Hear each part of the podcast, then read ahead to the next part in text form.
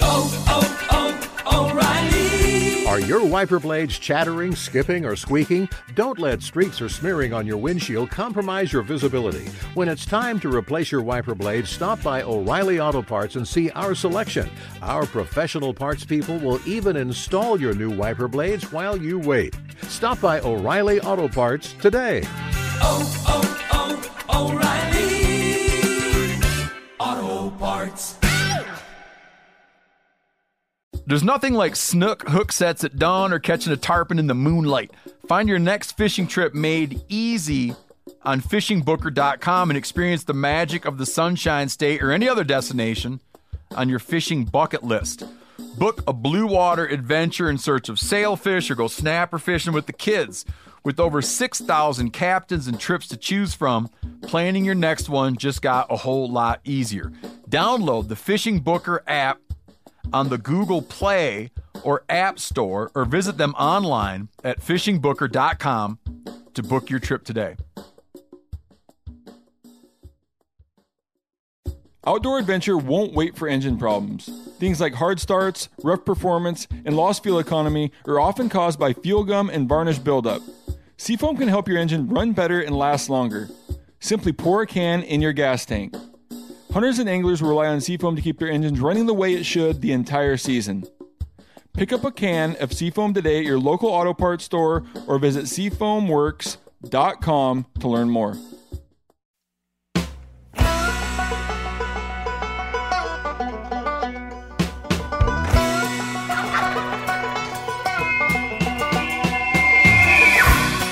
Welcome back to Cutting the Distance, where I continue my conversation with Dr. Bronson Strickland. He's a professor of wildlife management at Mississippi State University. He's the co director of MSU's Deer Lab and co host of the Deer University podcast.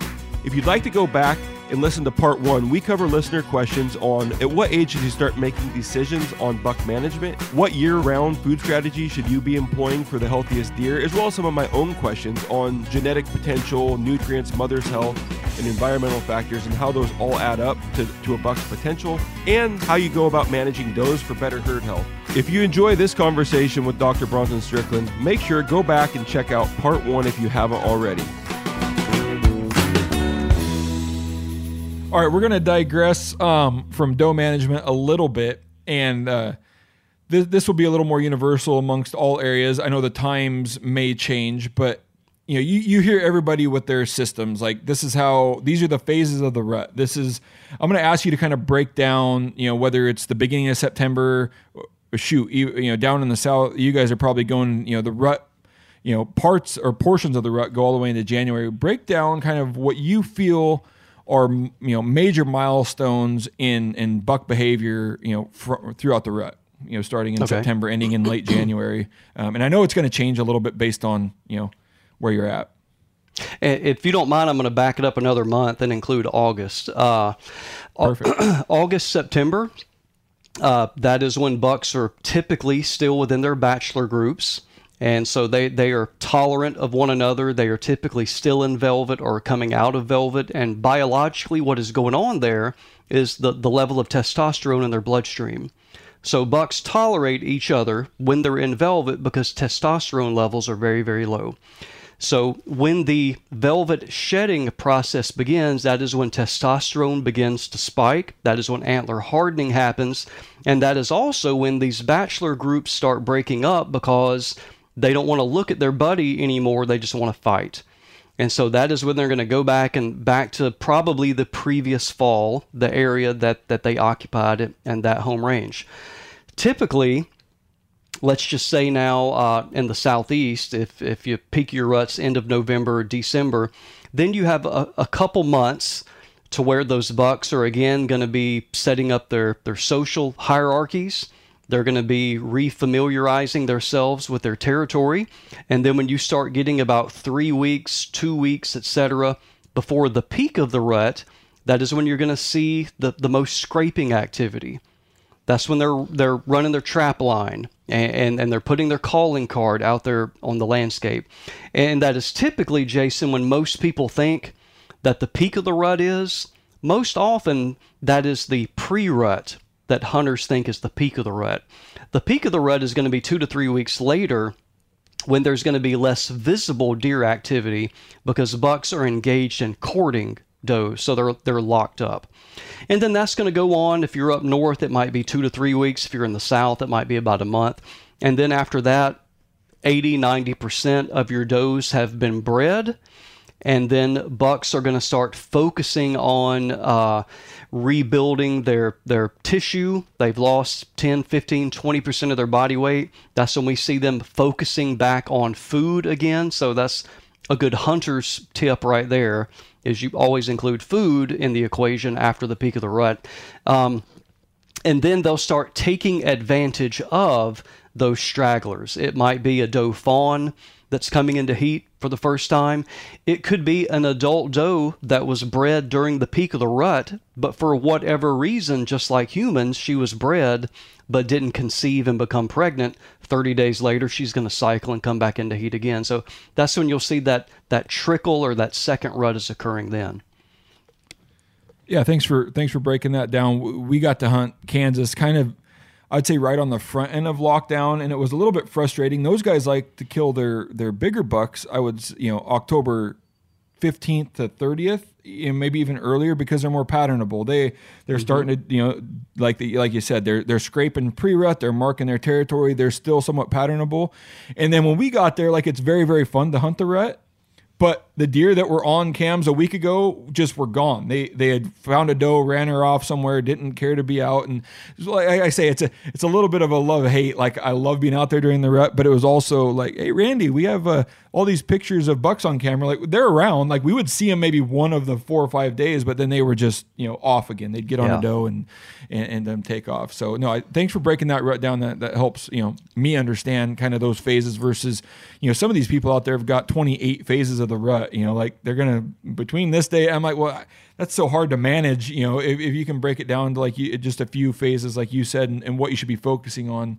uh, makes it makes it a little easier for a hunter to, to not have to think that hard. and, and, that's on. what's that's what's fun uh, about the rut, but can also be frustrating. Is we we think about the rut, and true anything can happen. I think that the rut equal random. Anything can happen any time of the day. Uh, but but at the same time, you're you, you don't have that reliability and the patterns that are that are established. So, but Jason, if you were going to see if if now you were going to be that person to shoot the neighbor's buck that they've been managing all these years is probably going to be during the peak of the rut. Yeah, yeah, that's, yeah. It's a one time you could if you had a doe that crosses on, yeah, you can pull. And, yeah.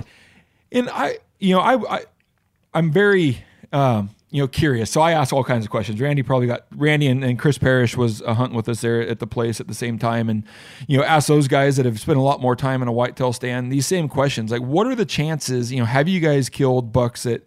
And, and they the numbers seem to be low. Like it can happen, but they said, you know, Randy's couple properties are, you know, a couple hundred acres a piece scattered about. And, you know, very rarely does he say they, they end up with a buck that they didn't cut, you know, know about. It does happen, but but not very mm-hmm. often. You know, usually they know what's there. They they don't they don't have the scragglers. But you know, I also see the advantages. I'm looking for property there. Like you can get the right 80 acres and you know a, a smaller piece with different landowners, and the, the, the probability of killing a buck that's not on your place probably goes up tremendously um, because you can't hold all those deer all right. the time, and you're um, that makes a yeah, and and you know, you getting back to the whole uh, patterning deer. You know, the, the the one thing that you can never account for, and that is these excursions. And it's these things that uh, you know, as a researcher, I didn't put a lot of faith into when, when hunters were reporting this a decade or more ago, evidence they were getting from trail cameras. Uh, we've never seen this buck, and he was here for a week or two weeks, and then he was gone.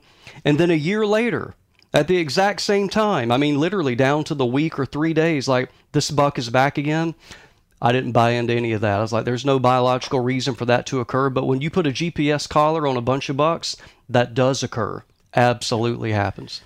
Yeah, I, I, I think Mark Drury had he called a buck. You know, he had the same thing. It would disappear like almost to the date, and then wouldn't come back until the fall, and then didn't even come back one year at all. And it's just to me that's mind boggling. And and I'm going to ask you a question. I'm sure you're probably maybe you'll have the answer. Like, is there any understanding on what just makes that buck say, you know what, I'm going to pop up today and go a mile away on a different farm, just completely leave an area I've been for the last nine months?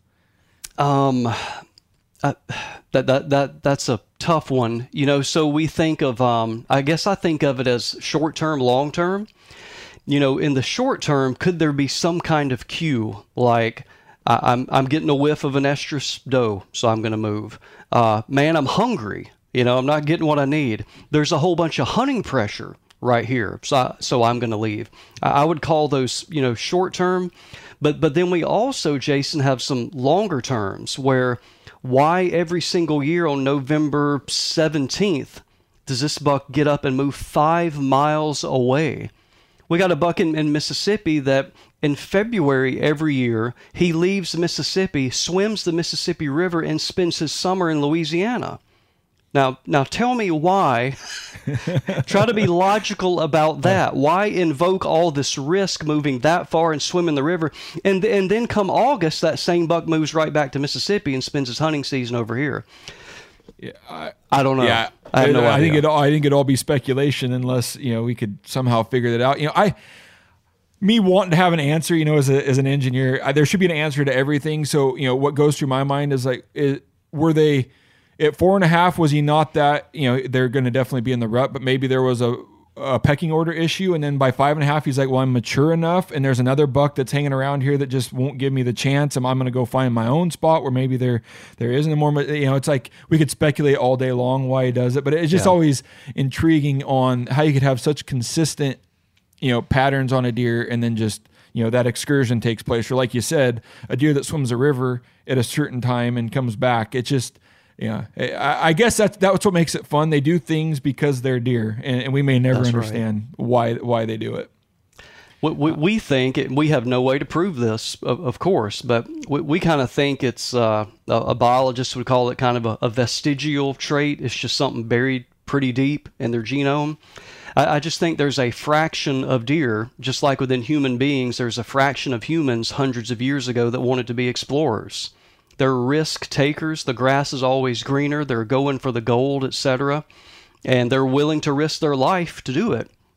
And white-tailed deer, we always say they're a colonizing species. They're always, you know, moving, expanding, looking for the better food, better cover, etc. And I think there's just always a small fraction of individuals, and in this case, bucks, that are just willing to pick up and move. But I can't say it's even just just bucks. This was uh, definitely exacerbated by floodwaters adjacent to the Mississippi River. We we had a doe also pick up and move 20 miles away and set up camp. So it, it happens with both of them. That that's crazy. That's starting to get comparable to the the western like winter migrations. You know, at the point Right. they're moving that far. And yeah, like I say, it's all speculation. Another thought is like, was you know, when is that where he was born? Where his mom? You know, it's like, and and he moved off and just is coming back. Well, we may never know. So I'm going to digress because we could Yeah. probably talk in circles on that one all day. Um, the next one is a western hunter, um, you know, an elk hunter that's on the ground trying to get very, very close. You know, wind is always key, but to, to piggyback on wind is scent. Um, you know, being a, a brand new whitetail hunter, one of my biggest things, what you know, these the whitetail hunters are, you know, they're spraying their clothes with all this stuff. They've got some sort of scent locker, scent crusher, some sort of a, a cabinet with ozone in it. You know, I'm like watching what seems to me as a western hunter is a little bit crazy because we just like ah, I, I have to breathe. I'm gonna sweat to death out here in the west climbing mountains. I'm just gonna keep the wind in my face at all times. But stand hunting, it was very obvious that you can't get into your stand. You can't protect the wind at all times. You got deer on the ground. You're letting them come to you. So wind and, and scent becomes a little bit. you- You're I don't want to say you're giving them the wind, but you were you had to risk the wind a little bit more than I can elk hunting because elk hunting I can hear a bull bugling. I'm just going to walk a 90 degree, you know. Uh, I'm going to walk 90 degrees to my left and get the wind better so I can, you know, play it right where I'm not worried about what's behind me or what may be in the adjacent bedding area, whatnot. So with, with that all said, uh, my understanding, or just from what I've read, maybe even uh, research that you've done, is that you know a deer's sense of smell can be anywhere from 250 to 100 times more acute than than human smells. So, you know, right off the bat, you- you're not going to get away with much. But wh- I'm gonna I'm gonna have multiple questions here. But like, what smells matter was was always you know I'm I'm curious about. Is it human odor? Is it um, you know, the, the laundry detergent I wash my clothes with? Is it the breakfast burrito I may have spilled on my hunting pants that morning on the way to the stand? Um, in your opinion, do the types of smells matter? And, and is there any research to support, you know, what smells matter? That that that that last little part you said there is is tough. Um, I would say there is there's research to support that absolutely smell is going to matter, but it but it's really difficult for us to disentangle exactly what that smell is. What you know, why is this particular molecule going to elicit a response in a deer that another scent molecule won't? And one example that, that I can give you that for me opened my eyes into how complicated this is is uh, Steve and I did did an experiment here at Mississippi State where we worked with a chemist with all this sophisticated equipment where they could t- they could detect the the acronym they use are VOCs volatile organic compounds that we emit. And we would put on this suit and they would extract the the air that came off of us and and it was literally over a hundred dif- different compounds and it could vary from individual to individual as well and uh, that just i just remembered something i saw on the news a couple weeks ago regarding um, this new research that is showing something humans have noticed for a long time. You know, Jason, why is it whenever you and I are together, why are mosquitoes all over you, but they're not as much on me? Exactly. I, Well, I'm- in yep. this this this same kind of study, they actually were able to isolate it down to a particular compound. And this particular genome, this expression of this gene in this person, they manufacture more of this compound and the mosquitoes cued in on it. Now that kind of got off track a little bit, but the bottom line is that it's hard to, to define what is human scent because it's a whole bunch of different compounds. And is there any way to truly and effectively suppress or eliminate all those different scents that a deer can detect? I can't say from a research perspective yes or no, but I find it very, very unlikely that, that you can do that. And another example, Jason, uh, this seems to resonate with people very well when I talk to them, is if we want to compare a deer's nose to a dog's nose, which I think is a really good comparison. We all know a bloodhound and that, you know how, how good they are. Um, but but we have dogs now like cadaver dogs. We have dogs that can at least there's a lot of research showing they can tell if someone has Parkinson's disease or not. We, we have, and I, I know this intimately in my family, there, there are service dogs, Jason, that could be in the room with you right now. And if you were type 1 diabetic, they could tell if your blood glucose level was above or below a threshold. Now, to me, if we're to, how how do you completely cover that up? And I, I just don't think you can. But what I think you can do are the odds. You put the odds in your favor. You know, of course, you don't want to be eating a uh, bacon and you know sausage biscuit and smoking a cigar and have diesel fuel on your boots and all that kind of stuff. Um, but it's, it's it's really hard to manage for that. Yeah, and so it's just to be over, and that's where I kind of got to is is just being overcritical on scents. Like, just I, I may never know, you know, in in the you know heat of the moment what matters or what doesn't. But if I control and take care of as much of that, you know, so when you you get back to the house, you take all your hunting clothes off before you cook breakfast, you know, and and just try to manage it to the highest level possible. I figure that's the best bet because you know you're always gonna have to breathe, and if that's what they're picking up, you're you're gonna be, you know, you're gonna get picked off, and um, you know, and that kind of leads on to the better or, or not the better the, the the the safer play is just make sure that the wind's always in the right the right place and your stands in the right place um and, and make sure that they don't have a chance to smell you um for sure That that's the that's the proactive thing that you can control is positioning yourself in the wind. Yeah. one last question on on scent and and I know this is a very a very nuanced question because you know a one to two mile an hour wind is different than a seven to ten versus a, a eighteen to twenty. We talked about this a little bit before we we got hit the record button. Um, you know, out west as I'm approaching elk, I'm always wondering like if I need to cheat the wind or or give them the wind completely, is a 500 yard loop good enough? Is a 750 yard loop good enough? Like when can they smell me? Is there any data that kind of supports that? And I know it's going to be variable on the wind. You know, the concentration of the smell. So it's like. Yeah, everything I'm asking an answer for gets very, very complex because there's so many variables, and, and you know each one has its own. Um, you know, I guess it's probably weighted differently as well. Yeah. you know, in that Yeah. that answer. um, there's no research that I'm aware of that, that can answer that question definitively. But but I'll I'll give you my opinion the way I think about it. I think about it as um, even though it's microscopic and we can't see it, and it's hard for even for us to comprehend it. But I look at it as uh, for that deer, you know, stimulus and response. There is probably has to be a, a threshold number of particles to elicit a, a deer saying, "I got to get out of here. This is very, very dangerous for me." Um, and so, you know, I'm not a mule deer hunter. I'm, I'm a whitetail hunter. If if you hunt a deer down here long enough, you've definitely seen those situations where, like you're saying, the wind is swirling, and a deer comes in, whether they're 50 yards away or 150, but they caught a whiff.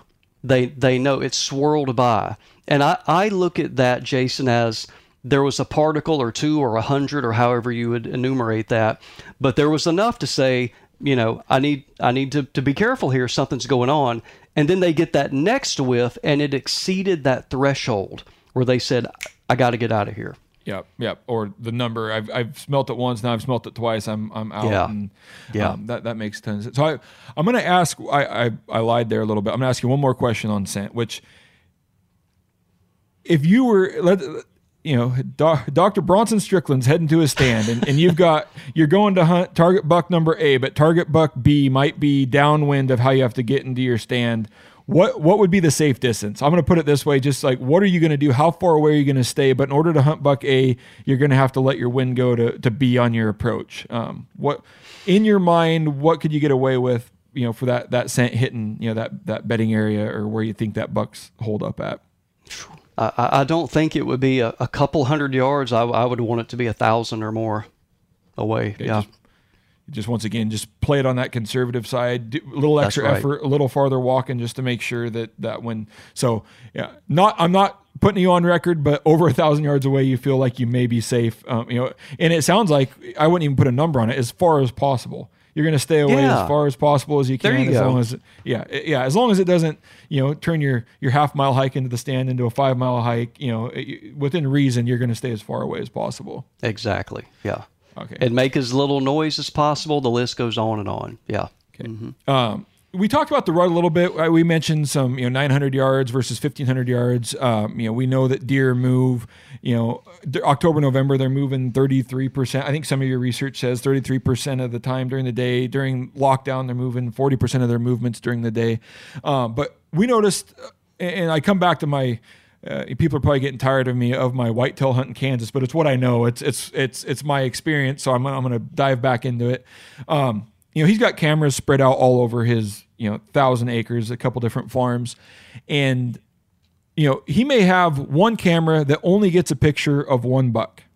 You know, that buck doesn't leave his core area of, I don't know, 100, 200, 300 acres. I'm assuming, you know, he's, or even tighter than that because the farm's bigger than that. And he's got cameras more, you know, uh, closely, closely spaced out than that. But then there may be a buck that is on all 10 of his cameras and all of his neighbors 20 cameras and you know and the next neighbors over his cameras what what leads to that that i i guess uh you know habit or what leads to to that deer's movement patterns um, for one buck to sit still and one buck to travel all over and then i've got some follow-up questions uh, on that as well Well, I, I don't think we know the, the answer, but, but we know that it exists. We, we know that there's a lot of uh, variation uh, in how they move and the area they cover and how often. And we, we kind of call it personality. We call it, you know, bucks have different personalities. And some of it, Jason, can be, some are just very aggressive. Some of them are always out. They're always looking for a fight. They're always looking for a breeding opportunity. Some of them, and, and this can be mature bucks as well, some of them just are not programmed that way. Some of them are just going to, we call them Norm, if I'm showing my age here, but cheers, Norm. I mean, every Friday night, you know where Norm's going to be. And there are, are some bucks like that. And to me, we got to think back into the, the currency for an animal is, is an evolutionary term we called fitness. Fitness is basically for you to win in Mother Nature, you got to live longer or you got to have more offspring. And so I think you have this diversity of buck personalities where some of them are going to be very aggressive about breeding opportunities and some of them are going to be uh, more conservative and are going to stay at home and stay close to cover and just try to live longer. They, their game is the long game of I may have less breeding opportunities per year, but I'm going to live till I'm eight years old. This other little whippersnapper, you know, he's going to maximize as many breeding opportunities as he can, but he dies at three and a half. So both of those are acceptable solutions. Yeah, and and so you know, without really knowing why, you know, maybe it's it's just intrinsic and, and genetic a little bit, and it's just who they are. Um, is there any any data or you know from your own experience have you seen that change with maturity? Like will that you know you mentioned whippersnapper in the in the last example. Does that deer settle down as he moves up the pecking order and maybe knows he'll be able to breed those does close? Or is there any correlation between maturity and how how far a deer wants to go? Um we don't have good data to, to assess that simply because we, we don't have enough the the longevity of a deer retaining a collar, at least the way we do studies, is you get about a year, sometimes a year and a half out of a collar, and the battery's exhausted and, and we drop it off. The I think the best explanation I can give is, is like in our deer pens and our research facility, we, we will see some of the aggressiveness change over time.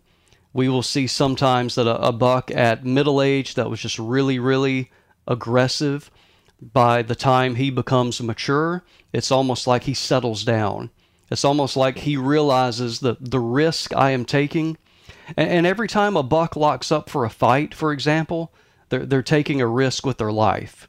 Uh, they're taking a risk with getting an antler. You see it all the time an antler in the eyeball, a wound in the neck. And so it's like some of these bucks just learn over time that the rut's not here. There's not an estrus doe right in front of me. I, I'm not going to I'm not going to run all over the place and pick fights with everybody like some of these other bucks do. That, that makes a ton of ton of sense there. Um, moving on to my my final question before we get into the vocalizations a little bit. Um, you know, looking at a piece of property, aside from seclusion and absence of human pressure, which in my quick research. Um, is maybe the, the number one factor to keeping you know bigger, more mature deer on your property. What do bucks need to get big and stay big and and and stay on your property? Um, you know, for elk out west, we always talk about when we're looking to find elk, we're looking they need to have food, they need to have security, you know, usually north facing benches and timber or brush, and they need to have access to water every day. How do you relate that to like the whitetails and and where um, you know not where what you need to uh, keep them on your place? The essentials. Um, f- food, of course, food is really, really important until you get to the rut, and food is, is less important. Um, I would say dur- during that time of the year, it's kind of like what we talked about earlier. It's something you can't really manage for, but they're they're roaming the landscape looking for, for breeding opportunities. Um, but but one thing that we neglect a lot is is cover is having really good cover. And so, you know, I'll get an email or a call and I'll get the question of what do I have to do on my property, you know, my small acreage, my 50, 250 to keep and, you know, hold more deer on my property. And and the way I always end up is you need to go to Google Earth or some program like that and you need to zoom out and you need to figure out what is the most limiting factor on the landscape, not on your property, adjacent. What is limiting? Is food limiting? If so, then you can be the destination food property around you. But just as easily, think of the Midwest, it could be cover. You know, so if you just have this wide open landscape and you have all this food, well, you need some cover adjacent to it to hold deer on your property. Um, and then once you address those, don't mess it up by uh, disturbing the deer all the time. Be sensible about you, about how you hunt and how often you hunt. Don't just go in there and blow them up every afternoon, or they're going to leave your property, or certainly not move around during daylight hours. Yeah, that makes a lot of sense. And coming from out west, you know, we've got it's brushy. We've logged everything, you know, three times now. You got stumps, you've got brush, you've got blackberry brush. You get into the creek bottoms, you got devil's clubs, you know, whatever it may be. There's just we have brush and and everything for days. And so heading out, um, you know, to the Midwest, you know, to, to realize that uh, a little cedar thicket that created some sort of like thermal barrier for those deer, and, and we hunted very close to to a cedar um, thicket there, and you know, coming from out west, it's like, why would these deer want to be in there? But you realize really quick that, you know, when it was eight to 15 degrees, those bucks were moving some of those deer into that. And they wanted to be in there during the middle of the day when they were going to bed down so they could have an extra tenor. And we walked the farm and walked through a couple of them, just looking at new properties and, and just kind of doing the walk around, getting the whole, you know, first whitetail experience. And, um, you know, just seeing the amount of trails and, and, the activity on the property going in and out of there at different times of the day was eye opening. And then, I can remember walking through. We walked from you know one, I guess would be ag section to another, but there was a we were in bluff country and we had to maybe drop a couple hundred feet down through a creek and you know out west we clear cut everything we we cut it off at the stump we either turn it into lumber or we send it overseas as export logs and I, I, looked and, and on this property, Randy had cut everything at eye height and just let it lay, and it just created this tangled mess. And you know, he, he explained hinge cutting to me, which coming from out west made zero sense at all. Like, well, that tree was worth money, you know. And he's like, well, that tree's worth more to the big bucks than it is, you know, in a, in a sawmill. And so you quickly start to look at, you know, all right, don't go in here. But then this is like that big buck you know bedding area they can be secluded there's no reason for anybody outside of hunting season to ever go into here um, you know, it's literally set aside for for bucks. Um, you know, and then fast forwarding to a different piece we hunted. Uh, you know, he left a, a 20 acre circle between his thick timber, his open oaks, his food plot of CRP, and um, I was amazed at how many deer would pop up at 3:30 in the afternoon out of that stuff. Like they didn't want to go bed in the thick brush. They didn't want to go bed, you know, up in the timber. Um, they were just going out in the middle of CRP, and so it quickly started to like. There's no right answer, um, you know. Aside from maybe leaving these things alone and not bother them all year, or bothering them, you know, pre-hunting season, during hunting season, um, you know, there's a there's a security. They they they want you know like you said, thermal thermal breaks from from cedars, and and, and it kind of opened up my eyes. It, it, you have to think a little bit more about what those deer need, you know. Right. And, and I guess as an aggregate, they they don't just need one thing. They want to. It seems to be a combination, uh, to me at least, that that they want a little bit of everything. Yeah, and think about the adjacency as well. Um, you know, wh- where can I put this cover relative to where food is going to be? Think about your hunting strategy. Am I going to be able to get in and out of being in between food and cover? Can I get in and out undetected? I mean, th- th- there's a um, you can be a lot more intentional uh, and and successful with where you put cover than I think a, a, lot of people give credit for. I think we give so much attention to the food plot, where we're putting the food plot, etc. I think you need to put just as much of where you are intentionally putting cover, and it's just going to increase your success hunting.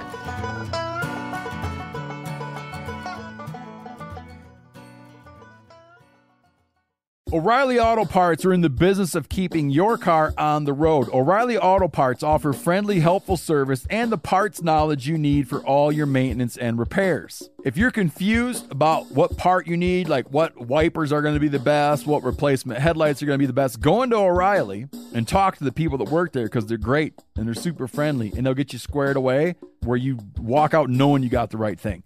They've got thousands of parts and accessories in stock, either in store or online, so you never have to worry if you're in a jam. Do you need your windshield wipers replaced? You need a brake light fixed? You need some quick service? They'll help you find the right part or point you to the nearest local repair shop for help.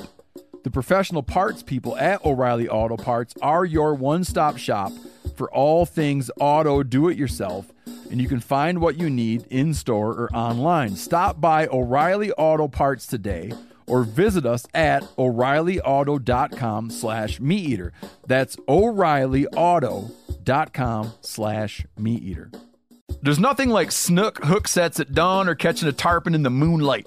Find your next fishing trip made easy on fishingbooker.com and experience the magic of the sunshine state or any other destination on your fishing bucket list Book a blue water adventure in search of sailfish or go snapper fishing with the kids. With over 6,000 captains and trips to choose from, planning your next one just got a whole lot easier. Download the Fishing Booker app on the Google Play or App Store or visit them online at fishingbooker.com to book your trip today. We've all seen plenty of gadgets and fads come and go, but here's one product that stood the test of time Seafoam Motor Treatment. Lots of hunters and anglers know that seafoam helps engines run better and last longer. It's really simple. When you pour it in your gas tank, seafoam cleans harmful fuel deposits that cause engine problems. I'm talking common stuff like hard starts, rough engine performance, or lost fuel economy. Seafoam is an easy way to prevent or overcome these problems. Just pour a can in your gas tank and let it clean your fuel system.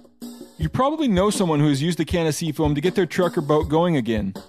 People everywhere rely on Seafoam to keep their trucks, boats, and small engines running the way that they should the entire season. Help your engine run better and last longer. Pick up a can of Seafoam today at your local auto parts store or visit seafoamworks.com to learn more.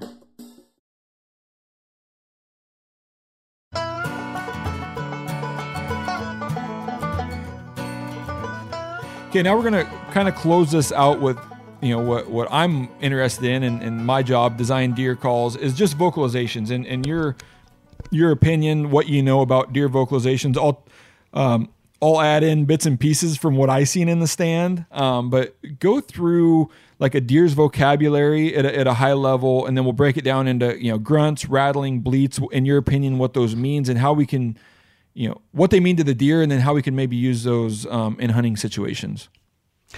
Um, f- from a, a hunting situation, you know, there there are a lot of vocalizations, and I, I didn't do my homework to rattle off all twelve of them or whatever. Yeah, no, no, the, you're the ones that are, are are you know most meaningful, of course, distress. You know, there, there's a problem. They they blow, you know, really hard, uh, and that's just to alert everybody something's wrong and get you know get the heck out of town. Uh, grunting or the tending grunt is the one we think most commonly, and that is just communication.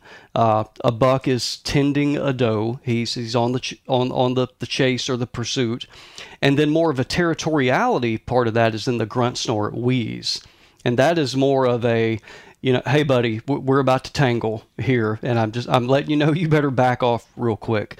Um, I've had so so so there's no doubt, Jason, that grunting can work. Um, we wouldn't have this industry uh, producing grunt calls if, if it never worked.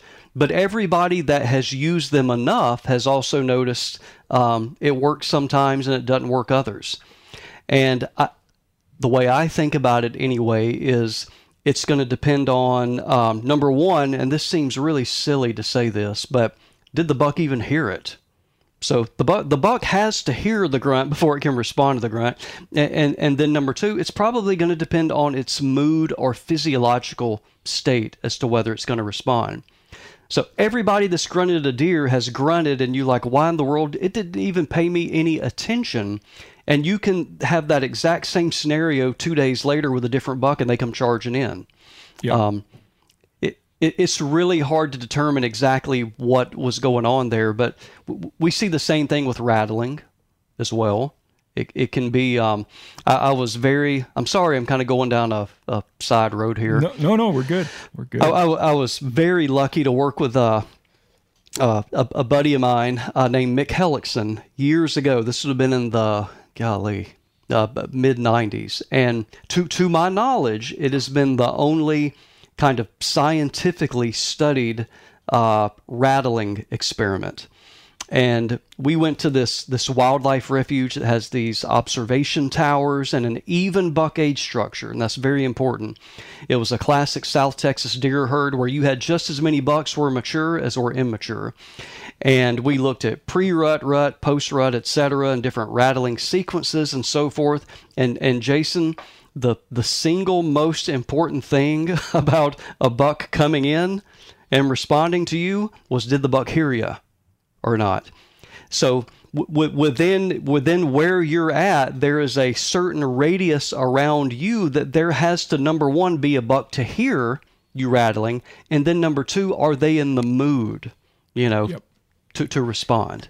Yeah, and that was one of the things I sat in the stand. What I would consider, you know, similar age class deer, you know, similar level of dominance or same level on the pecking order on the same trail. So whatever they think they're smelling as they go by, I could grunt at one, and he he heard me. He'd pick his head up. You know, I always always that's I guess my indicator is he snaps his head up and looks Yeah. at your direction. If not, I assume he didn't hear me.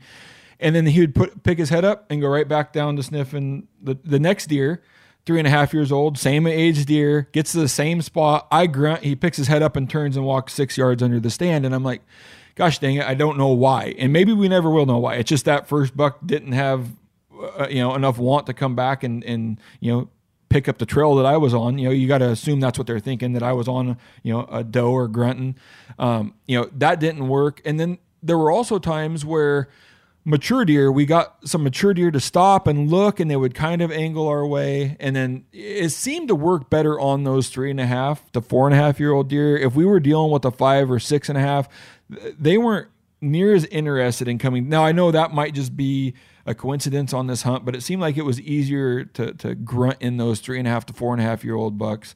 Um, and I, I don't know. I, I always just wonder why and how come, but you know, similar to a lot of our discussion today, it may just be that deer and, and what that deer wants to do. And, you know, if he's that bully buck that wants to come try to, you know, whoop my butt to, to take my doe versus the other one didn't have that much, you know, interest in, in, in a lockup or a fight or anything like that. I, I, I think it, it depended on that buck's personality. You know, is he a lover or a fighter or a dancer or whatever? And, and then did you catch him in in the right mood? You know, is he ready to jump up and come fight? And some are, and, and some aren't. And you and I have been in the exact same experiences, whether it be a grunt call or rattling antlers, where you are simultaneously looking at two different bucks and they're about the same distance away so it's not because they didn't hear and one of them lifts its head or just twitches his ear and for the most part ignores you and another one picks his head up and comes running in. And i don't know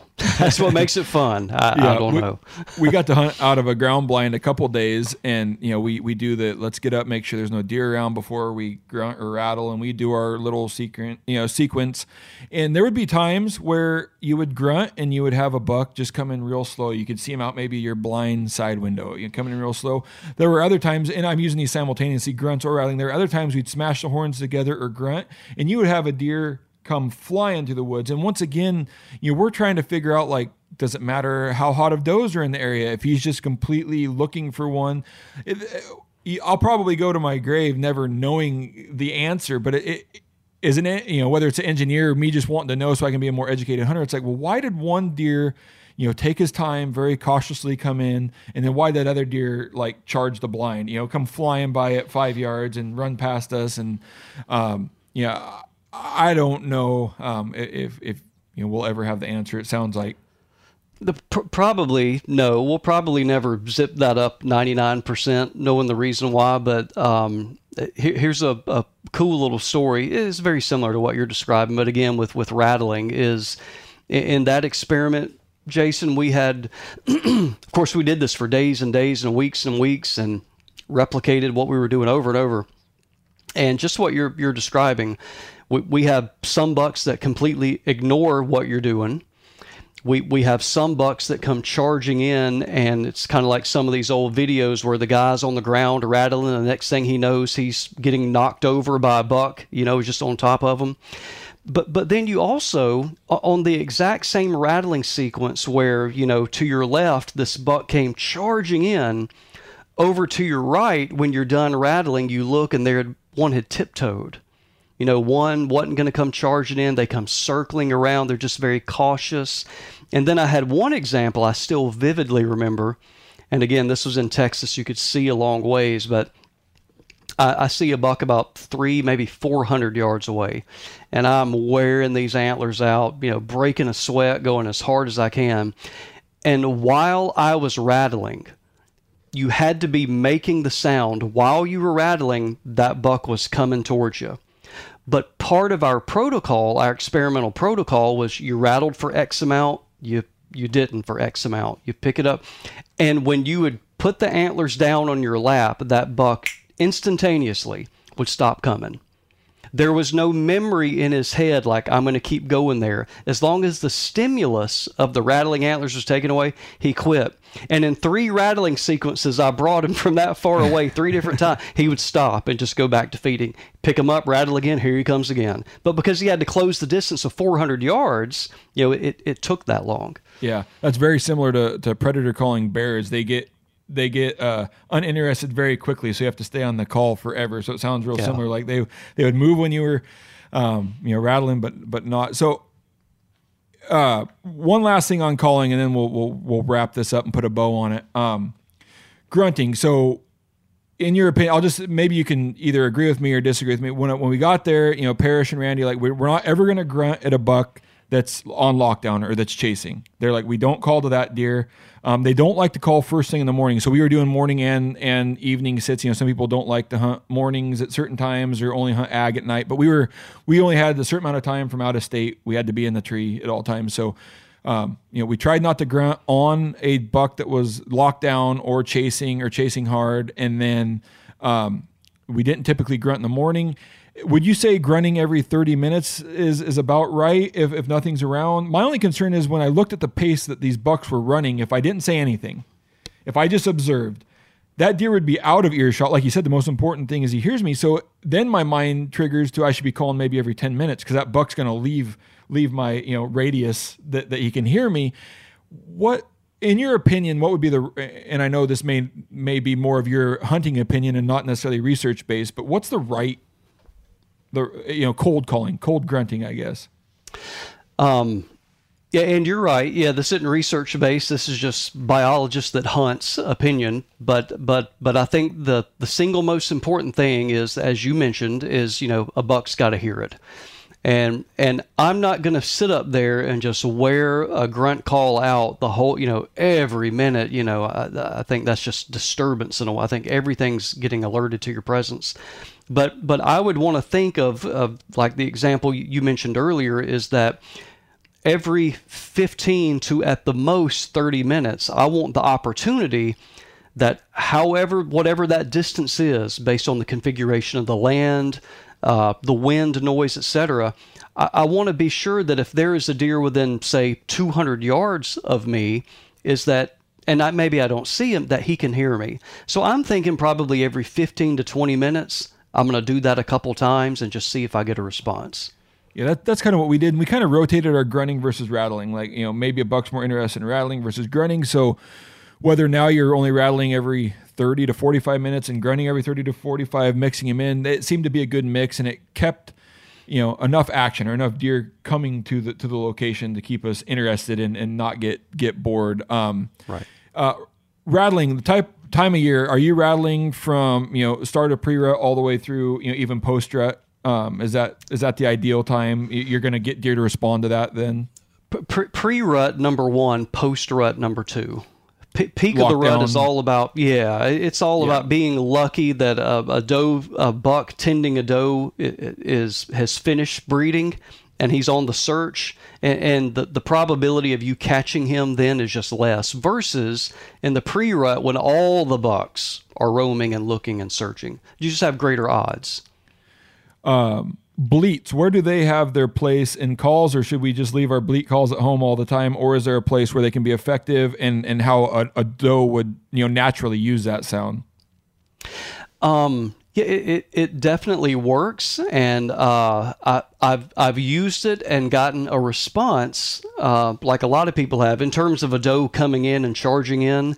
It, it's just difficult, at least for me, and maybe I'm not a good enough hunter, um, where I could manage that and try to get a, a shot unde- undetected. But to me, it's just that the the doe is coming in on high high alert and is focused in where that sound is coming from. So trying to get a bow drawn back is difficult, yeah uh, I, but it can be effective. sure. I had about an hour lull on uh, the day I actually killed my buck, um, and and just bleeded. I had grunted a couple times with nothing, so I'm just gonna switch it up. I got the call in my in my pocket, and whether it was that or not, or whether they were already coming, that's the hard part. You don't know if they were already on their way. Uh, you know, two does showed up uh, you know, five, seven minutes later, and they had four, you know, two bucks each on them. And it's like, well, I don't know if it worked or not, but I'm not going to not do it. You know, we'll have to test it more in the future. But, you know, those does did show up. They did turn, and it took about a half hour for the bucks to finally come back. But, um, you know, bleats, we, we don't use them a whole lot. We didn't use them a whole lot, but we did use them, you know, just a few times to see how, um, and when we were trying to get, you know, does to come to, come to our location. And then that last sound that we're, we're going to use in hunting, um, that snort wheeze, are you going to load that up more in the pre rut um, and avoid it during lockdown? And, and are you going to come back to it in the post rut? You know that that's one I've never never used before. Um, I've I've seen it used before, and it, it, can be effective. And I would think I would. Um, I think that might be more of a, a post rut for me uh, doing that. Um, I probably have to put more thought into that than I am now, but.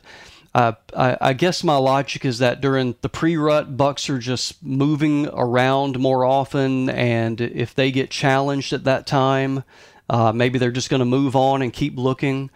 Versus uh, in the peak of the rut or post-rut, they might be more willing to accept the challenge and fight. But That- I don't know, sense. Jason. That's a good Yeah. question. Yeah, I, I know, you know, just, and like I say, you can read anything on the internet. So whether you've proofed it or not, but people that, you know, I, I know they use it more pre rut. And I know, you know, the guys that I was hunting with in, in the Midwest, they were like, ah, we don't snort wheeze during the middle of the rut. And, um, you know, which it sounds like you don't do a whole lot in the middle of the rut, like you said, besides get lucky and hope you just put your stand in the right place where, um, you know, either he's chasing a doe around or he's returning from chasing a doe around and passing through trying to find a new one.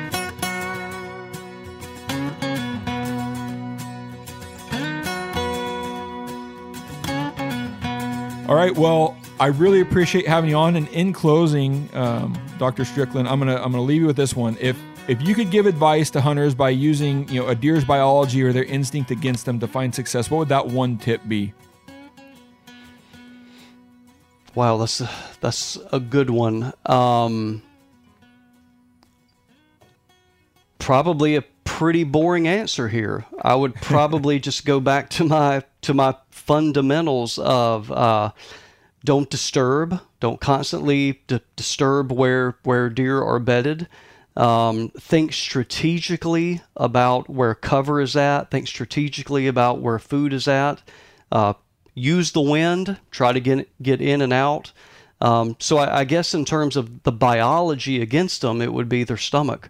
that that makes a ton of sense. So I'm gonna I was gonna have you close on that, but now I've got another question that popped up. Um, would you say just as far as like even checking cell cameras, like that deer may not see you, may not hear you on that day, but he may pick up a you know as you said one or two or ten molecules, whatever that number is. That's that's a low amount, and it just puts him on alert. Are you saying just completely you know we should be using cell cameras like unless it's some farm or ag that has to happen, you know harvest, we should just kind of leave those things alone as much as possible? Well, I, I- guess I would say that um, d- disturbance isn't just a gunshot.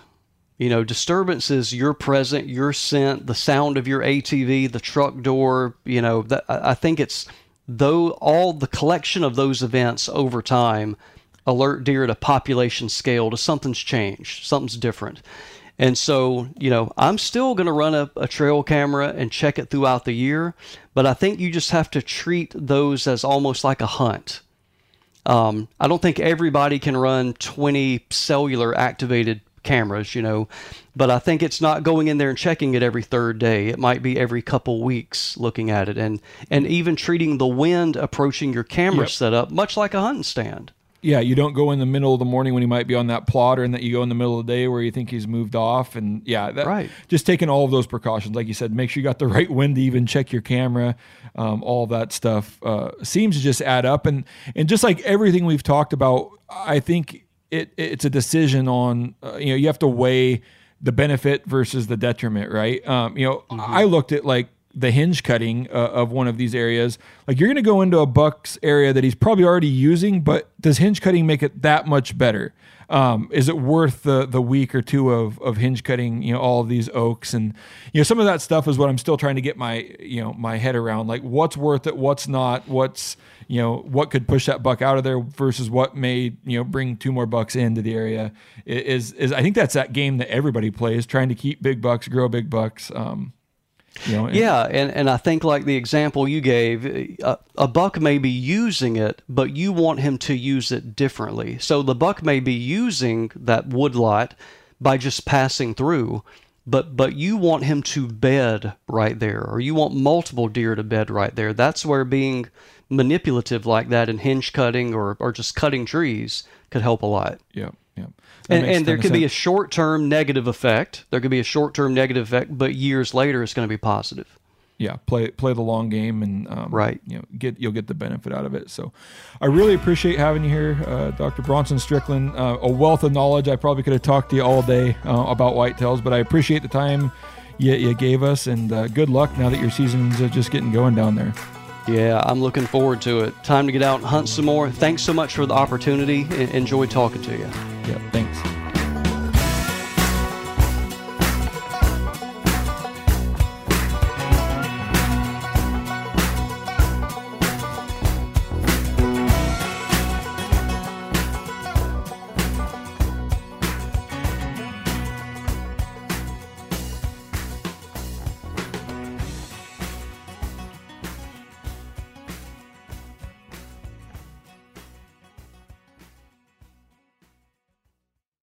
Outdoor adventure won't wait for engine problems. Things like hard starts, rough performance, and lost fuel economy are often caused by fuel gum and varnish buildup. Seafoam can help your engine run better and last longer. Simply pour a can in your gas tank. Hunters and anglers rely on Seafoam to keep their engines running the way it should the entire season. Pick up a can of Seafoam today at your local auto parts store or visit seafoamworks.com to learn more. You ever get that feeling the walls closing in, the concrete jungle suffocating you? You crave some wide open spaces, the chance to connect with nature, maybe in a spot all your own. Well, head over to land.com. They've got ranches, forests, mountains, streams, you name it. Search by acreage. You can search by location. You can search by the kind of hunting and fishing you're dreaming of. Land.com. It is where the adventure begins.